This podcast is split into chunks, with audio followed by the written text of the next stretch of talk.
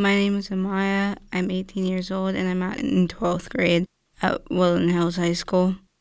I wasn't a leader, but I was a participant, and I attended the LGBTQ and animal equality and mental health groups.